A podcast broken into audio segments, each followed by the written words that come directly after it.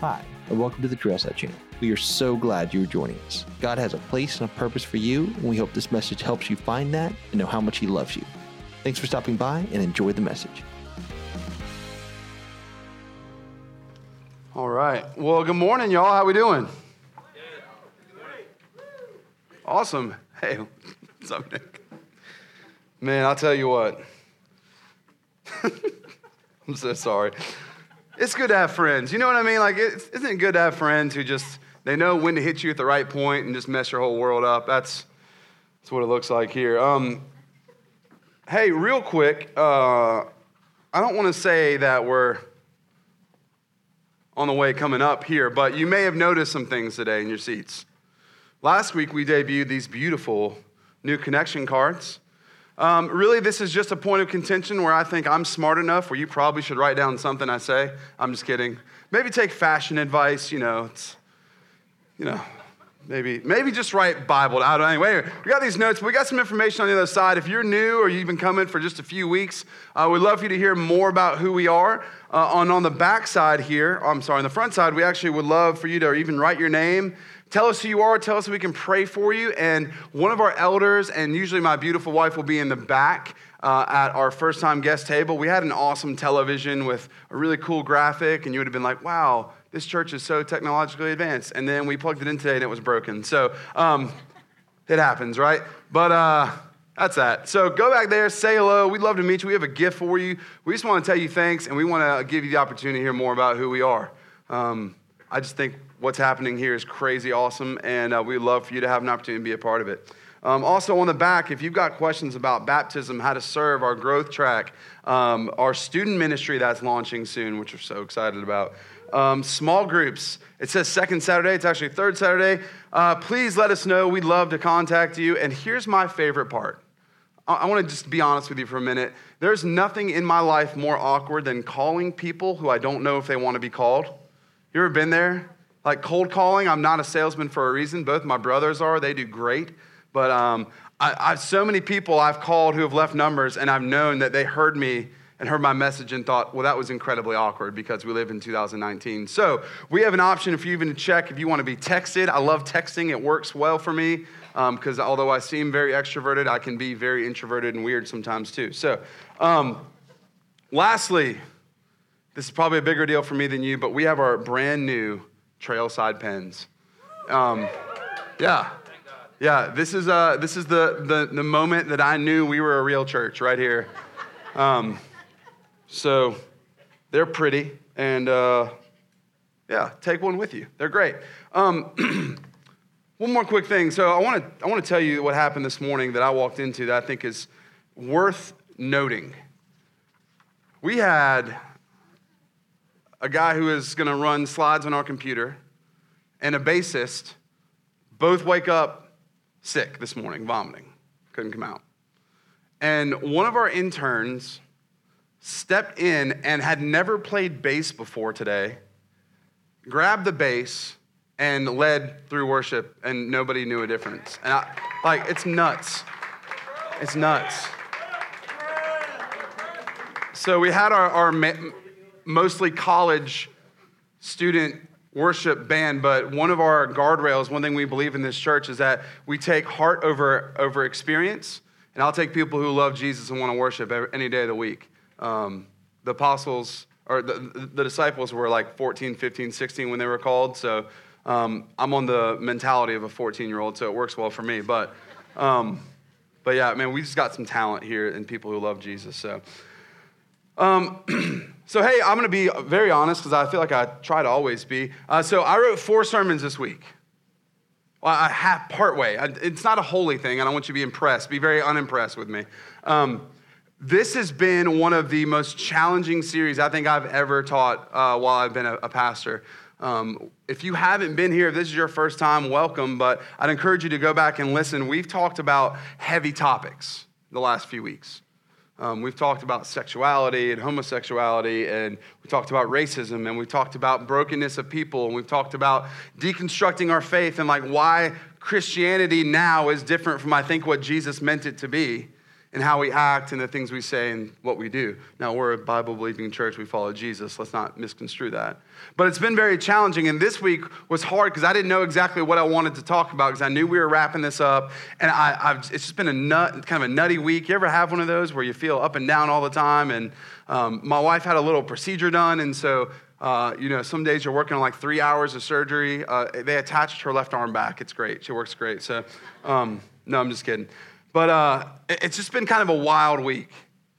And um, as I sat last night praying and begging God to please help me put this together, I, I, I really felt strongly that the way to end this series as we move into our next series, which is going to be one that you're going to remember forever, and I don't, I'm not overhyping that, you just will. Um, I, I figured what we've been talking about in this taboo series isn't isn't like how to fight big topics, right? Like we didn't pull up a internet article that said five things the church needs to talk more about. We didn't do that. We just got together and thought, what is it that we need to be in order to be everything we can and should be for this city? Like, what does that need to look like? There's churches everywhere. There's a great blog that someone who comes to our church wrote this week that you should go check out. It's on my webpage. Um, and and one thing that she said in the front of it was there's churches everywhere, all over, especially in Greenville in the South. But what we're doing here has to be different. And so when we talk about taboo, the effort is that we would come out of this church, out of this building, out of this place, and be the church out there, and that we would be unrelenting, that we would be unoffended, and that we would consistently be uncomfortable, uncomfortable, excuse me, with this, the spiritual state of our city and, and state, and our nation that, that it would drive us to do something different, to be different. And so I started thinking, like, what, what makes me uncomfortable? I, I think not a lot. I don't get super uncomfortable. In fact, one of my most favorite things is to go when you're at Target or something and you see someone who's obviously on their break for work, right? Or they just they're on the way home and they have their name tag on. You guys know where this is going? Lane Lane can tell you, I'll walk up and be like, oh my gosh, Sarah, what's up? Hey, it's great to see you. And they'll look at me and they're like, look down, like, how does he know who I am? You know, you see like the gears going, how do I know this guy? Do we meet? And so I'll talk to you like, hey, you know, it's great to see you. How's everything going? Like, family's good? And they're like, uh, yeah. And right when they get to the breaking point, I'll be like, hey, I'm just kidding. I saw your name tag. Like, ah. Typically, people are like, that's hilarious. Thanks. You know, have a great day. One time it didn't go that way. One time it did not go that well. Yeah. I was at uh, Target downtown, or not downtown, um, Woodruff Road, pretty much the same now. There was a guy dressed in red with khakis on, and a name tag.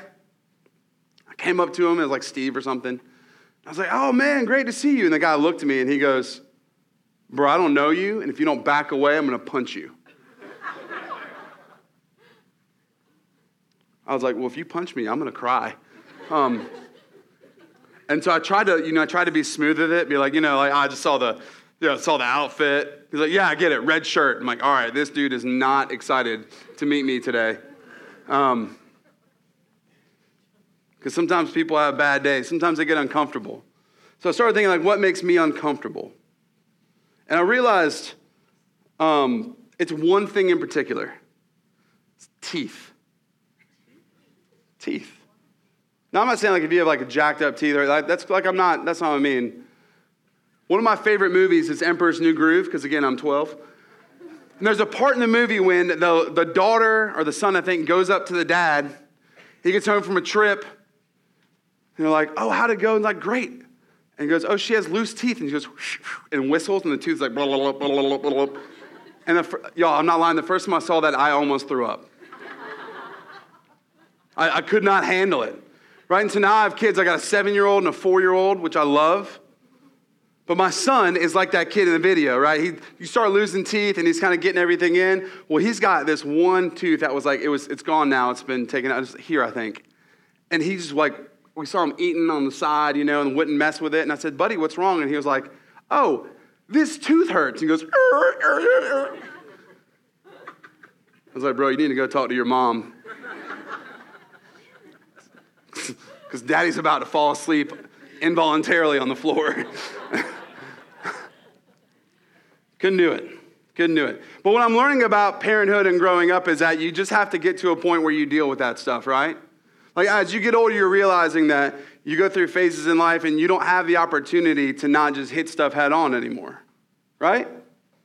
It's like ripping the band aid off. Let me tell you, if you are a parent, this will resonate with you. If you are about to be a parent, this will scare you. And if you are hoping to be a parent one day down the road, this will be hilarious until you think back to this moment when you're holding your baby. But the honeymoon phase of being a parent lasts about eight hours.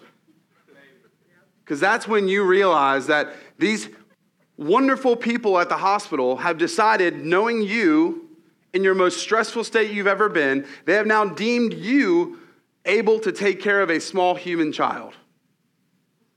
And then it poops everywhere. And then it screams.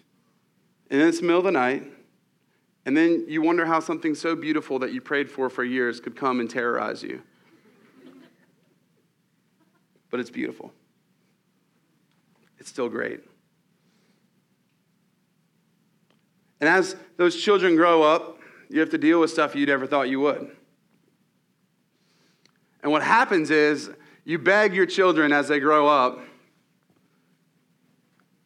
when they're learning how to talk and they're trying to communicate, you, you beg God and you beg them that they would just speak. Tell me what you need. I can fix this if you just let me know what to do. And then they start talking and they start reasoning. Yes, and if you've met my son, he doesn't stop, which is great. But there's nothing that hurts me more than when it's two in the morning and your son comes up to you and he says, Daddy, I throwed up. it's true. It's true. Daddy, I throwed up. Um, and so then you think if anyone was filming this video, you'd be on viral internet tomorrow as you gag and fight through that. And the Lord did not give me the iron stomach that I wish I had. But you know what I realized is when you get to a point where you have to push through, you just kind of do. You just kind of do.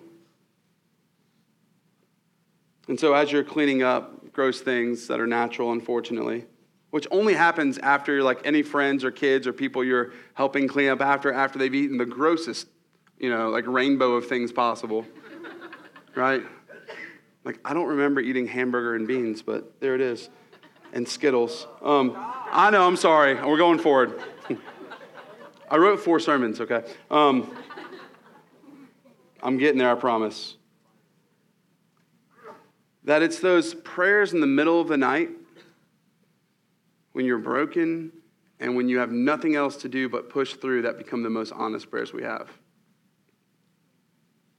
And, and I remember thinking that and how in the middle of the night I was I was praying that, that we would just get through. There's, there's no more honest prayer than when it's 3 a.m. and you're alone and the world is shut down and you need help. There's, there's not a prayer that is so real and vulnerable and straightforward and honest when you have nowhere else to turn. And I've learned that as I get older and as I see the world begin to break down, the world that I thought was safe and secure, that as reality sets in, that everything isn't always okay. That as marriages of friends and people that I grew up with are falling apart. That as disease is striking. The moments where we watch selfishness ruin relationships, where death comes and tragedy strikes and leaves us in the dust. It is those moments of prayer that are the most honest. Because mortality and struggle is real. But what happens in those moments is we quickly find that our self sufficiency isn't sufficient. We quickly find that our strength and the thing that we've told us told ourselves our entire lives that we can just push through isn't good enough anymore. And we come to a point where we break and we have to seek something else. I think of Paul's words in 1 Corinthians 13. He says, When I was a child, I spoke like a child. I reasoned like a child. But when I became a man, I gave up childish ways. So, the question that we're going to fight through this taboo this morning is what do we do when those prayers aren't answered? Why is it taboo to say something like that? Because I think we've done a really horrible job as a church in the last few decades of telling you if you just love God enough, you won't hurt. Or if you just read your Bible enough, if you just pray, if you're just nice to people, if you're just charitable enough, if you just give enough to the church, that God will just fix things, that you won't struggle, that it won't be hard. I remember being a, young teenager fighting through just bullying and some nonsense and issues with my family, my older brother in particular, who's lovely and we're great now. And I remember seeing like marriages fall apart around me, my mom's friends and dad's friends, and a, a friend who didn't have a dad suddenly anymore. And I remember thinking, like, man, I, I'm glad I'm a 13 year old. But what I realized is that it's, it's not that life gets easier as you get older, it's that it's still really hard. And sometimes our prayers go unanswered. So, what do you do when that happens? And we're going to turn to uh, 2 Corinthians 12, by the way. Because I wrote four sermons, we don't have notes on the screen, so sorry. Um, if you love Jesus, you'll have a Bible app. No, I'm just kidding. It's a joke. It's a joke. Um, but I will read it to us. But what do we do when, when prayers aren't answered? Because, see, I realize what I do is I, I spend too much time trying to reason with God and fight Him and convince Him why He's wrong and I'm right, rather than asking Him to deal with my own humanity and help me. And people say, well, that must mean God is unloving. I don't, I don't think it means that. God Himself says God is love, He is the fullness of love. Well, then maybe that means God isn't powerful. He actually isn't capable. But to that, I would say, He's created and ruled everything. One of my most favorite office quotes, because I'm going to bring a little levity here, is when Michael Scott dresses up like Jesus. He calls his boss and he says, David, guess who I'm dressed as? He says, I don't know. He says, Well, I'll give you a hint. He has a power of flight and he can heal leopards.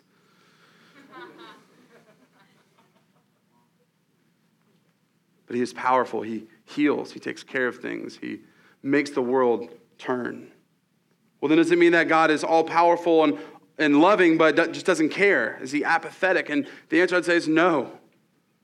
Scripture clearly says that He knows the number of hairs on our head, that He knit us together in our mother's womb, that He has gone before us and is preparing a place for us. In a few weeks, we're going to celebrate that day. And y'all, I've got news for you. If you think I'm off the rails right now, I get pumped on Easter. I lose my mind because we party. but yet we still are called to pray. Philippians 4 6 says, Do not be anxious about anything, but in prayer and supplication, make your requests known to God. And the peace of God, which surpasses all understanding, will guard your hearts and minds in Christ Jesus. Now, listen, here's the taboo part of what you may have always heard in church. That verse does not say, Make your requests known to God and he will fix them.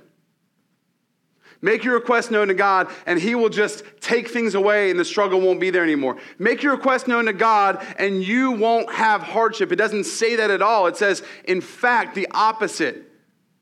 Make your request known to God, and the peace of God, which surpasses all understanding, will guard your heart and your mind in Christ Jesus. See, it's not that prayer isn't powerful.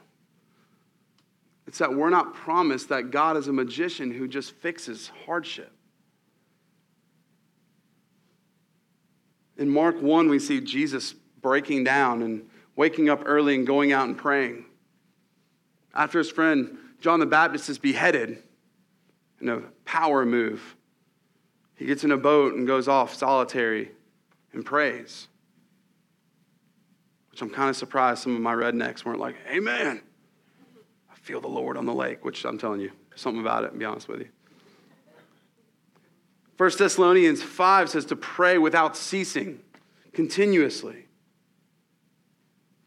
So, what about when we do all those things but nothing changes and hardship still happens and hurt is still real and things don't get better and disease still strikes and tragedy still hits?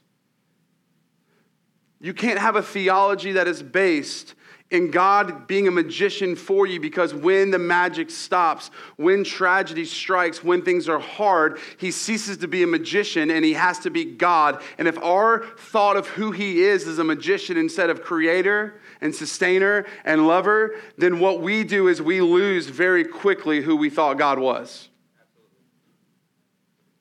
But he is unchanging. We are not. So, what's the purpose of prayer when things fall? So there's a lot of people who are in this city who are hanging out right now and going down the trail because they got mad at church because someone told them that God loved them and made everything great. And then when everything fell apart, they had nowhere to go because they did the right thing, because they prayed and gave and served. And tragedy still struck. Hardship. So we find ourselves at 2 Corinthians 12. Verse 7 is what Paul says. It says, So to keep me from being conceited, I was given a thorn in my flesh, a messenger of Satan to torment me. Three times I pleaded with the Lord to take it away from me. But he said to me, My grace is sufficient for you. My power is perfected in weakness. Therefore, I will boast all the more gladly in weaknesses, so that the power of Christ may rest on me. That is why, for the sake of Christ, I delight in weakness, in insult, in hardship, in persecutions, in difficulty. For when I am weak, then I am strong. See, when we do not get what we ask for in prayer, it is not that they are unanswered, they just aren't answered as we think God should answer them.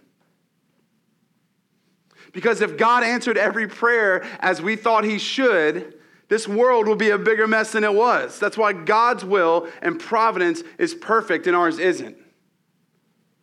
One of the deepest theological movies I've ever seen, Bruce Almighty. Jim Carrey gets a moment to be God, and as the prayer emails come in, he gets overwhelmed. And I think, I'm glad I'm not him. Because what do we do when God says no? Listen, I prayed for big things right here, right here. I've prayed for good things. I've prayed for good things for the kingdom of God. I've also prayed for a Lamborghini, but but what do we do when God says no? people start statements like, well, my God would never, da da da da da da right? Oprah did this once, and I can't forgive her. I need to. Maybe I'll move forward in that stretch of holiness soon, but she was interviewing a pastor who I also am not a huge fan of. And he talked about sin and about separation, about hell and heaven. And his statement was something to the effect of, well, you know, like we just don't talk about sin. I'd rather talk about positive things, make people feel good so they're encouraged when they walk out of church.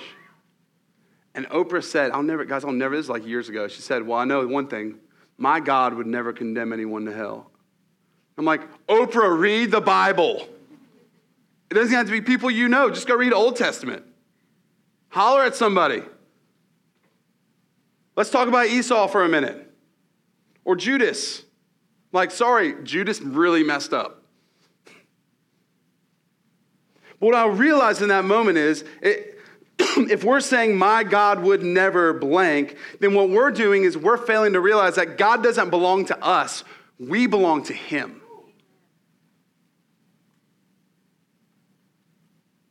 God doesn't belong to us, we belong to Him.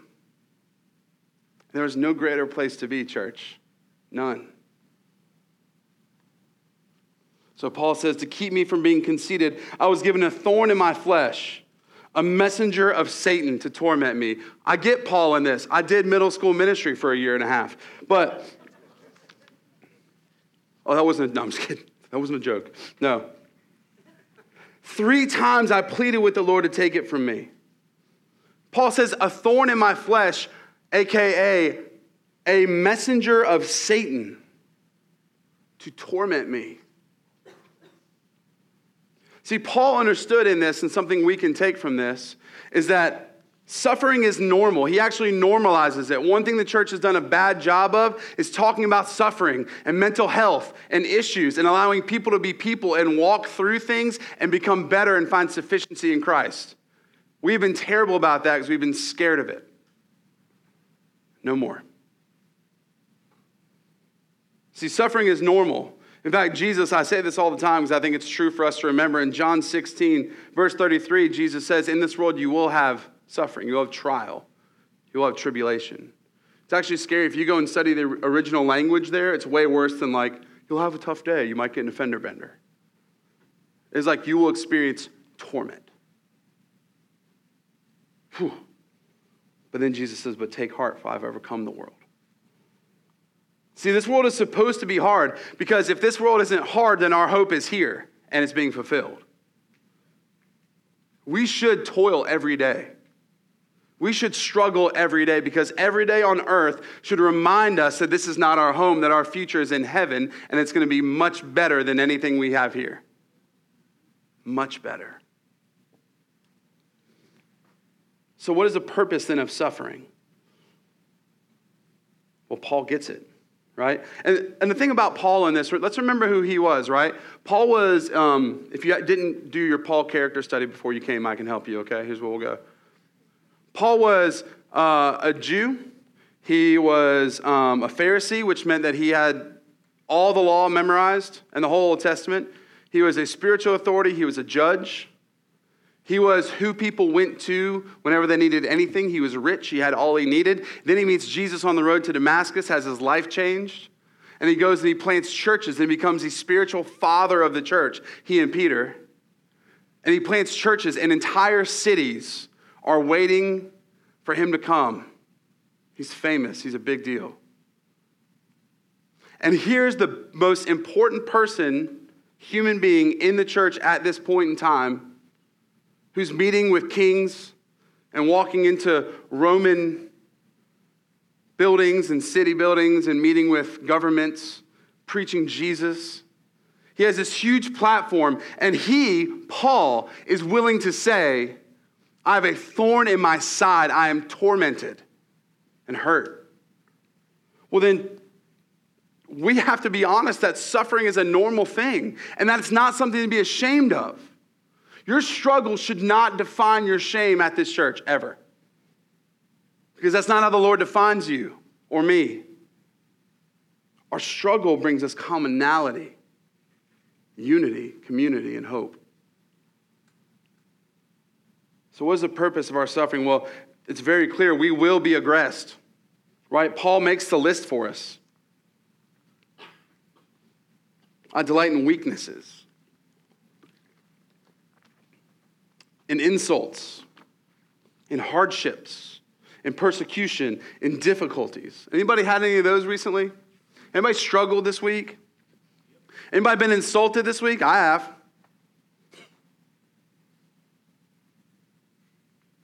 But there's hope. See, because that's not meant to hurt us, that's meant to make us more like Jesus. See, Hebrews 4 14 is a beautiful piece of scripture about the Lord. And I want to read this to you because I don't want to paraphrase this, I just think it's that good. This is what the writer of Hebrews says about Jesus.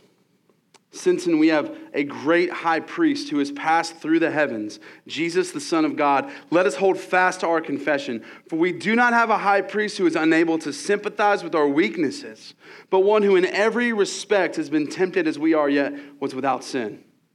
And this is the key of this beautiful statement. So then let us then with confidence draw near to the throne of grace, that we may receive mercy and find grace to help in the time of need. Church, suffering is a normal part of this world, and the way that God redeems that is that it brings us closer to Him. that we find commonality with Jesus. Someone to follow because he's been tempted just as you are. Everything you've been through, everything you will go through, every hurt, every pain, every temptation, Jesus has been there and he has defeated it, so he's worth following. That's why Paul can say, I'm thankful for my weaknesses, for the insults, for the hardship and the suffering. Because where I am weak, he is strong. Because he is hope. He is a rock. He is sturdy. And he is unrelenting in his love for you. So, also learn here, Paul says you don't have to be scared of your weaknesses. You have them. All right, can we just, uh, let's take a poll. You don't have to raise it, but just raise the little hand in your heart, okay? Who has weaknesses?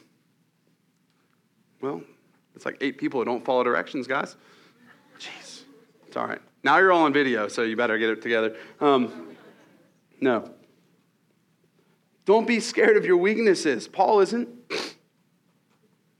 Because following Jesus is not the natural outcome of having it all together. My kids don't run up to me and, like, hey, dad, want to let you know everything's good, just hanging out. All right. All that tells me is something bad has happened, right? Yeah? Like my dog is probably wearing my daughter's clothes and missing. There's fire somewhere, right? Listen, our brokenness and our hurt is not meant to drive us away from God. It's meant to drive us to a place where we seek Him actively. When my children fall and they're hurt, they run to daddy because I am safety and security and hope. And they know that I will take care of them and that I will stop what I'm doing to make sure they are loved. But that does not mean they will not get discipline, that they will not get everything they want. Listen, if they did, there would be no Lego store at the mall. It would be Guida store. Because we would have had it all. But a loving father does not give us everything we want. He just says, listen, he just says, in your time of need, you will be given grace and mercy. Pray without ceasing and know that the mind of Christ is upon you as you continue. Following Jesus is not the natural outcome of having it all together. At the moment you walk in this church and you have it all together, my heart and my prayer is that the Lord convicts you immediately of that. And if I do the same, that He would convict me as well. Because it's not the natural outcome. Because if it was, we would never have Paul saying, But he said to me, My grace is sufficient for you. My power is perfected in your weakness. But here's what we've done at the church. Oops. Here's what we've done in the church. We've allowed this to infiltrate us. Or like what, a yellow ladder? Yes. We've allowed this to be a measure of holiness in our lives. And I'm not one, I'm not a big guy for uh, object lessons, but I just wanted to do this. It's one of my favorite things to talk about because I think it's really, really important. As we go out and as we attempt to be really good Christians, and culture would look at us and be like, wow, they love Jesus. They give tremendously, which is, I think, God's favorite thing about the church. So, um, thanks, Mom. She got that. Uh, but, but, but here's what we do we, we attempt to make ourselves feel holier and better by standing on the heads of those who are struggling and hurting. And so we go, well, I go to church. Pretty good. Oh, oh, my kids, my kids love Jesus. Oh, I tithe. Yep. Man, I'm really holy. And here's what we do like, this is a statement of our heart where we get up and we say, like, look at all of you who aren't as good. Look at all of you who are struggling. I don't do that. I got it all together. Look all the good things happen in my life. I take my family on vacations that are awesome. We swam with dolphins last week. I got nice cars, nice house, happy. If you see my Instagram, you'd know that I eat only organic products. And we use it as a stepping stool of heart to say, look at all of you down here. But what I'm learning as I'm growing older and maturing, that the higher up on the spiritual ladder you get, the harder it is to stay there and the easier it is to fall off. And Jesus himself does not find himself here. Jesus himself says, I came for the sick. And he's found at tables with sinners.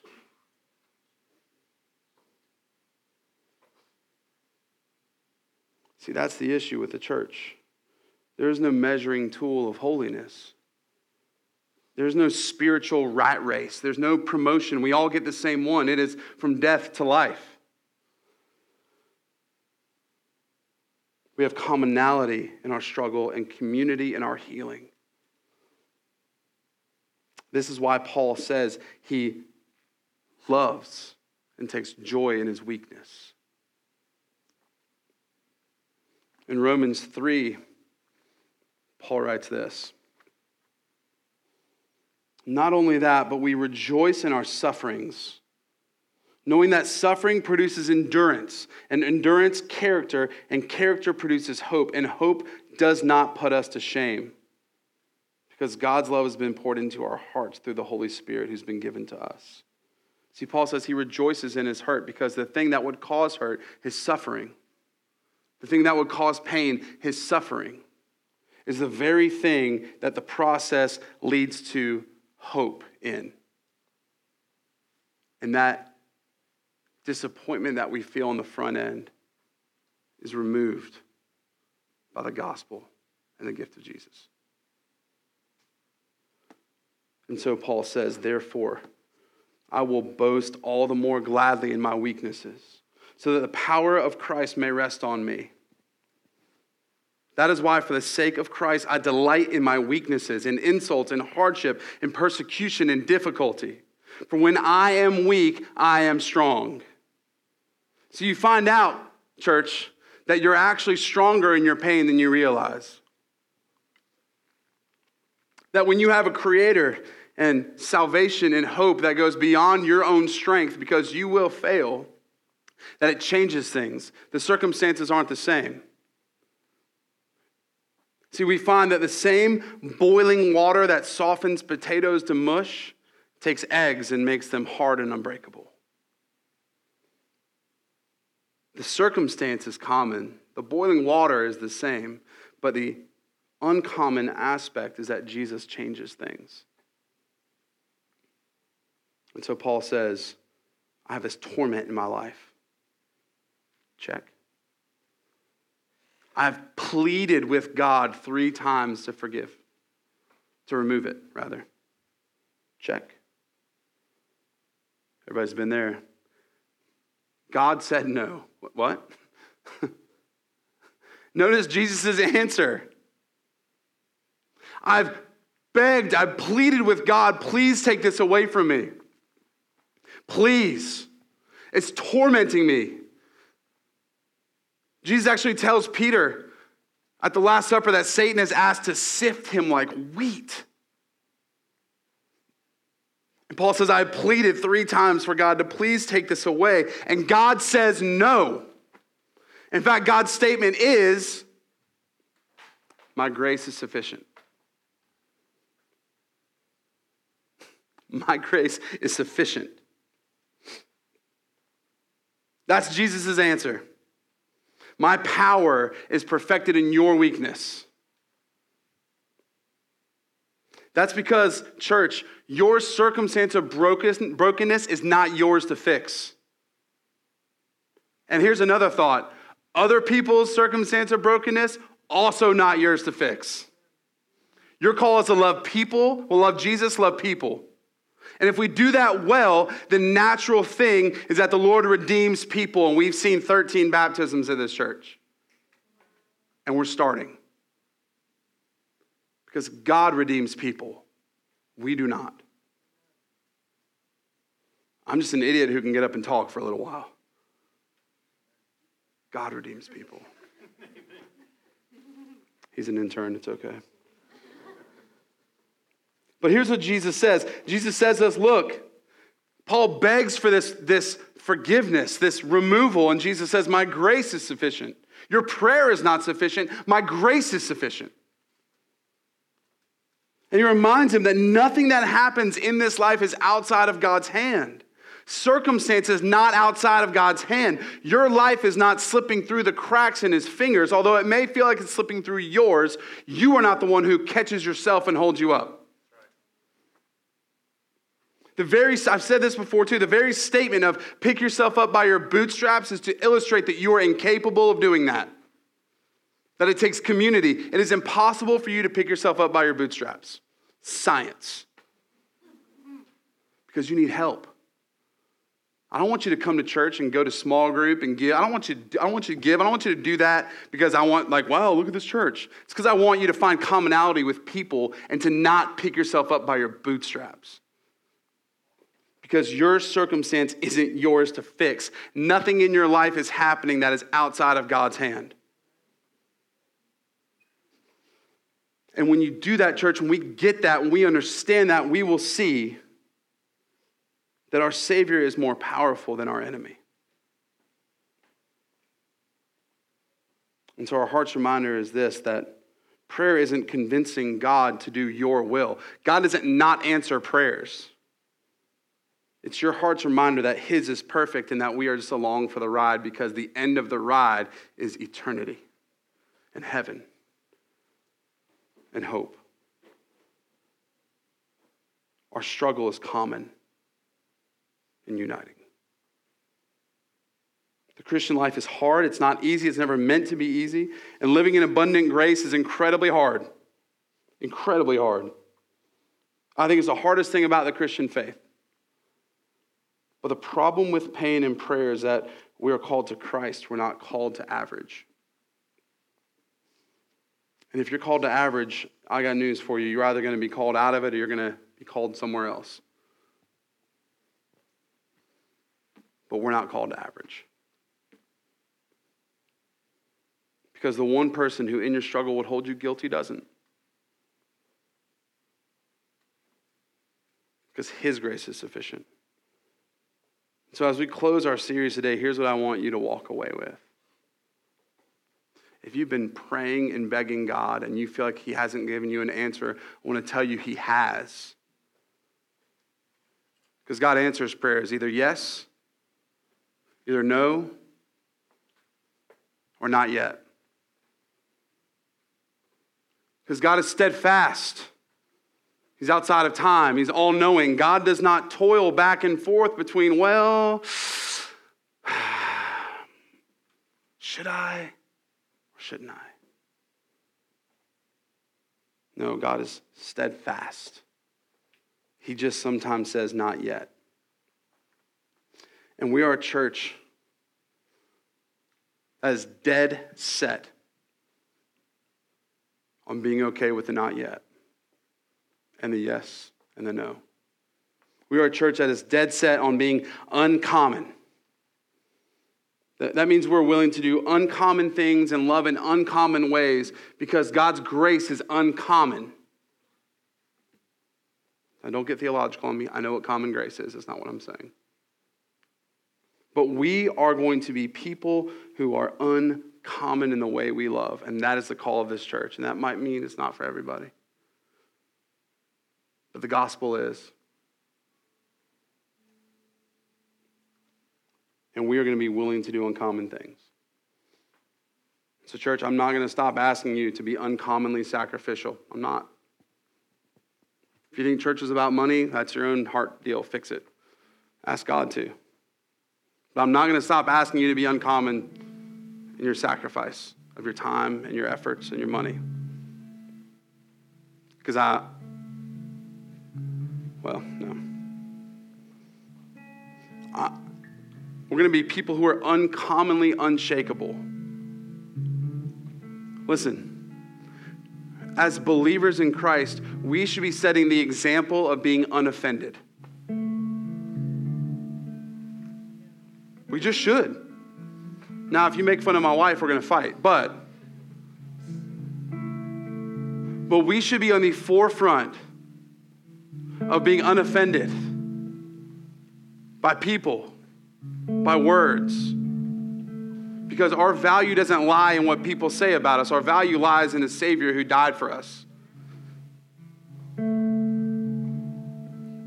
And we must be a church that is uncommon in all we do. See, taboo topics that we've covered for the last five weeks are only taboo because people have been afraid to talk about them. But we at Trailside Church are dead set on being an uncommon church. And we are unafraid of the taboo.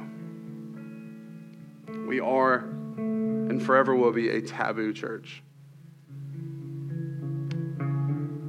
God answers prayers, absolutely. Sometimes it's a yes, Sometimes it's a no, sometimes it's a not yet. Sometimes it's a my grace is sufficient for you. Sometimes it is that I will sustain you and guide you through and give you grace and mercy in your time of need.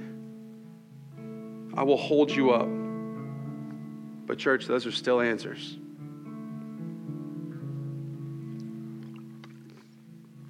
And next week, I want to ask a very special favor from you. I want to ask you to sacrifice whatever it is you have going on to be here.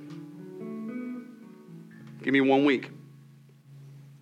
Um, we've got a big, big not yet to share with you. Big not yet. And I want you to be here for that. Because what God is doing in this city is about to blow your mind. Be here next week. Bring everybody you have with you. And be open and willing to dive in. See, the thorns that God gives us, church, they don't last forever. But His grace does. I'll see you next week. Let's pray. Jesus, thank you that you love us, that you give us grace, and that is sufficient for us, that it is all we need. Lord, I pray as we wrap our service up this morning, this experience of worship, this thing you've given us. As we sing this last song, Lord, that our hearts would be ready and excited and looking forward to what it is you're doing here, that you would call sacrifice out of us and that we would understand that your grace is sufficient in all things. Make us people of grace, hope, love, and mercy. And Jesus, it is in your name we pray. Amen. Thanks so much for listening. We hope you were encouraged by the message and you feel closer to Christ than you ever have before. If you'd like to learn more about our ministry, visit us in person, or help support our mission as we seek to love Jesus, serve others, and live unified, check us out online at trailside.church, or you can find us on Facebook, Instagram, and Twitter. Thanks so much for listening, and we can't wait to see you again soon.